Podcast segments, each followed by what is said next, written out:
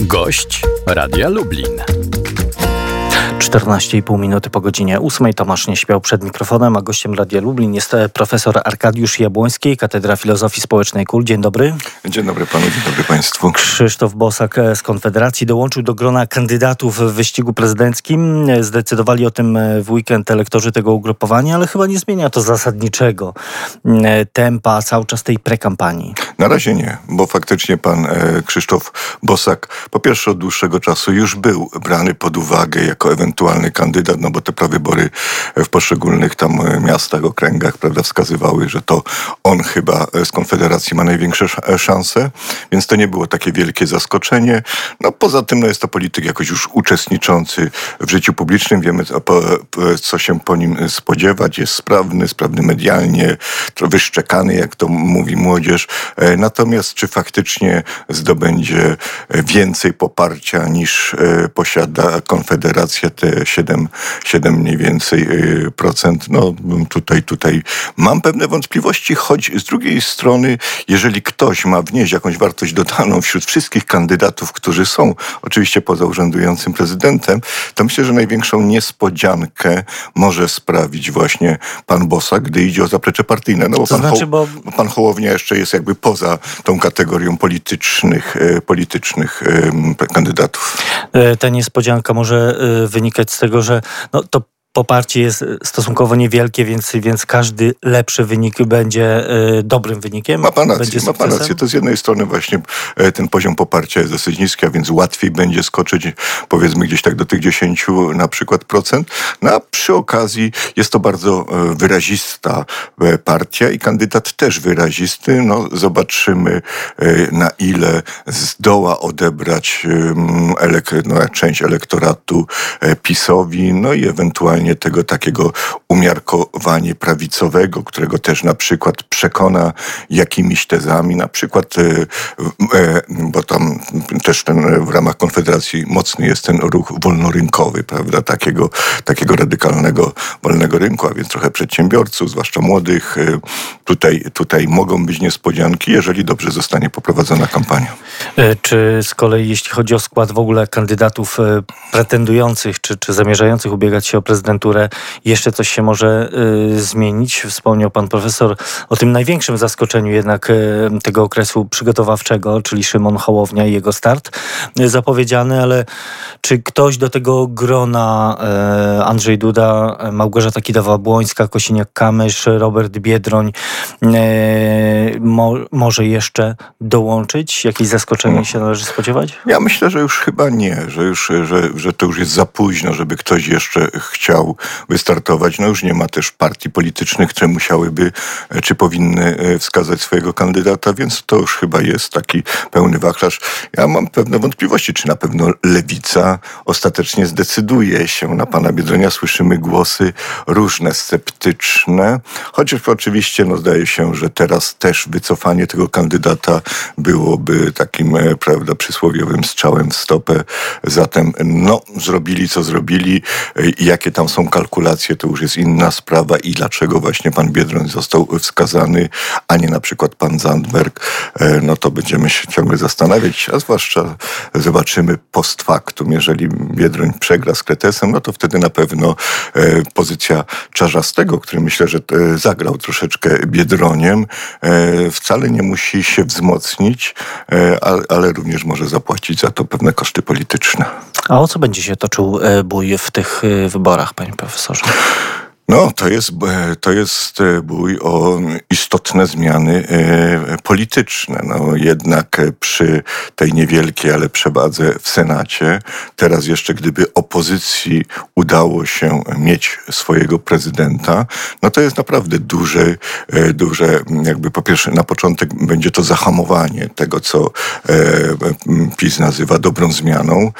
Już żadne nowe ustawy, które by w sposób jakiś radykalny zmieniały miały instytucje państwa, no nie będą możliwe, bo zawsze będzie weto, może być weto prezydenta. No i to przy okazji może być jakieś przygotowywanie także sytuacji pod wcześniejsze wybory, bo one też są tam w różnych konfiguracjach i zagraniach politycznych możliwe. Jeszcze kilka miesięcy temu, właściwie w okolicach wyborów parlamentarnych mówiło się, że ten, ten, ten pół roku z małym okładem to będzie taki czas sądowania nastrojów, jeśli chodzi o Prawo i Sprawiedliwość, że nie może wykonywać jakichś radykalnych ruchów, żeby no, nie przegrać prezydentury.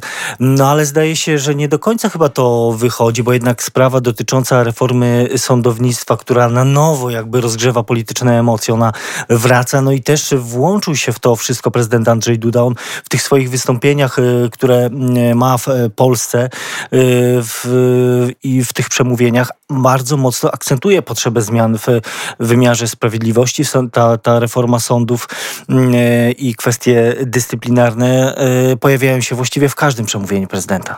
Tak, proszę zwrócić uwagę, że pan prezydent najwięcej chyba stracił takiego poparcia nawet wśród elektoratu pisowskiego. No oczywiście poparcia mierzonego sondażami, wtedy gdy zawetował po raz pierwszy właśnie ustawy związane z reformą sądownictwa.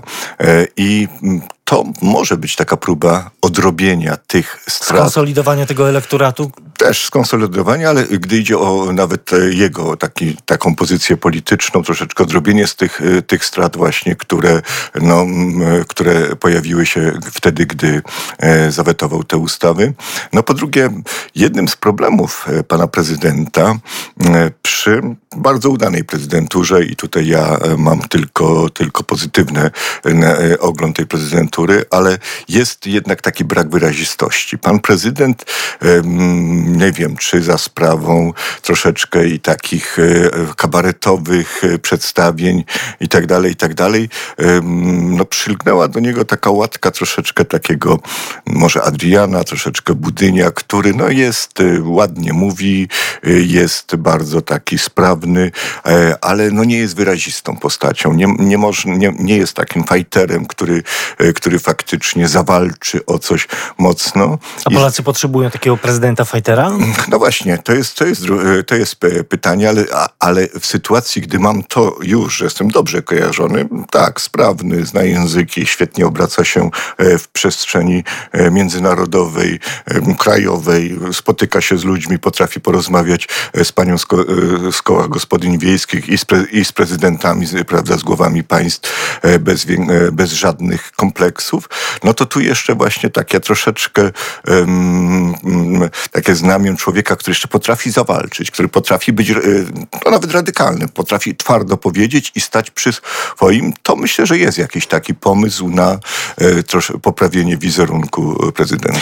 E, to okazało się sukcesem pięć lat temu, kiedy mm, w lutym, właściwie o tej porze e, Andrzejowi Dudzie dawał, sondaże dawały 10, kilkanaście procent najwyższej poparcia. Nikt właściwie wtedy nie wierzył, że on może zostać prezydentem, ale przebieg kampanii pokazał, że wszystko zostało mhm. wywrócone do góry nogami. No tak, no to, to była kampania, w której to docierał do ludzi, tłumaczył. No wtedy oczywiście też była sytuacja dużego już takiego napięcia społecznego, niezadowolenia z ośmiu lat rządów e, PO-PSL, więc to również pomogło e, panu e, prezydentowi wtedy, gdy, gdy ludzie no, policzyli się, jak to prawda, można skrótowo powiedzieć i zorientowali się, że jest człowiek, na którego można postawić. Przy okazji on także no, był, stał się nową twarzą PiSu. PiS też odzyskał takie trochę znamie świeżości, nowości.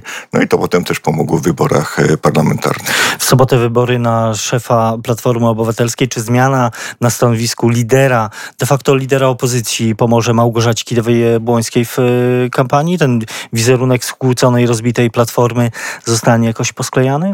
No musi, no musi, no bo pani Kidawa-Błońska została sama sobie e, prowadzi bardzo niezdarną e, kampanię i tutaj jeszcze dodatkowo kłótnie wewnętrzne w Platformie no jeszcze utrudniają jej sytuację, więc nie mają wyboru. No, a myślę, że powinni jeszcze patrzeć na słupki poparcia, zbliżanie się lewicy. W niektórych badaniach to już jest różnica dwóch punktów procentowych. No, to, to powinni czuć oddech e, przeciwników i na opozycji, no i zagrożenie własnej pozycji, gdy się nie zmobilizują. To jeszcze na koniec o, o sondażach, bo one są e, cały czas dobre dla prezydenta Andrzeja Dudy. To jest e, poparcie ponad 40% w zależności od sondaży, 40 nawet 5% daleko, daleko w tyle Małgorzata Kidawa-Błońska, 20 kilka procent, Szymon Hołownia gdzieś się też tam przebija w, na tym podium prezydenckich sondaży. Będzie druga tura? Ja myślę, że tak. Jednak tak, ze względu właśnie na choćby pana Bosaka i pana Hołownię. Tutaj te głosy mogą być odebrane panu prezydentowi i, i, i przesądzić o tym, że będzie druga tura. I mówił to profesor Arkadiusz Jabłoński, socjolog z Katolickiego Uniwersytetu Lubelskiego. Bardzo dziękuję za rozmowę. Dziękuję bardzo. Tomasz nie śpiał, do usłyszenia.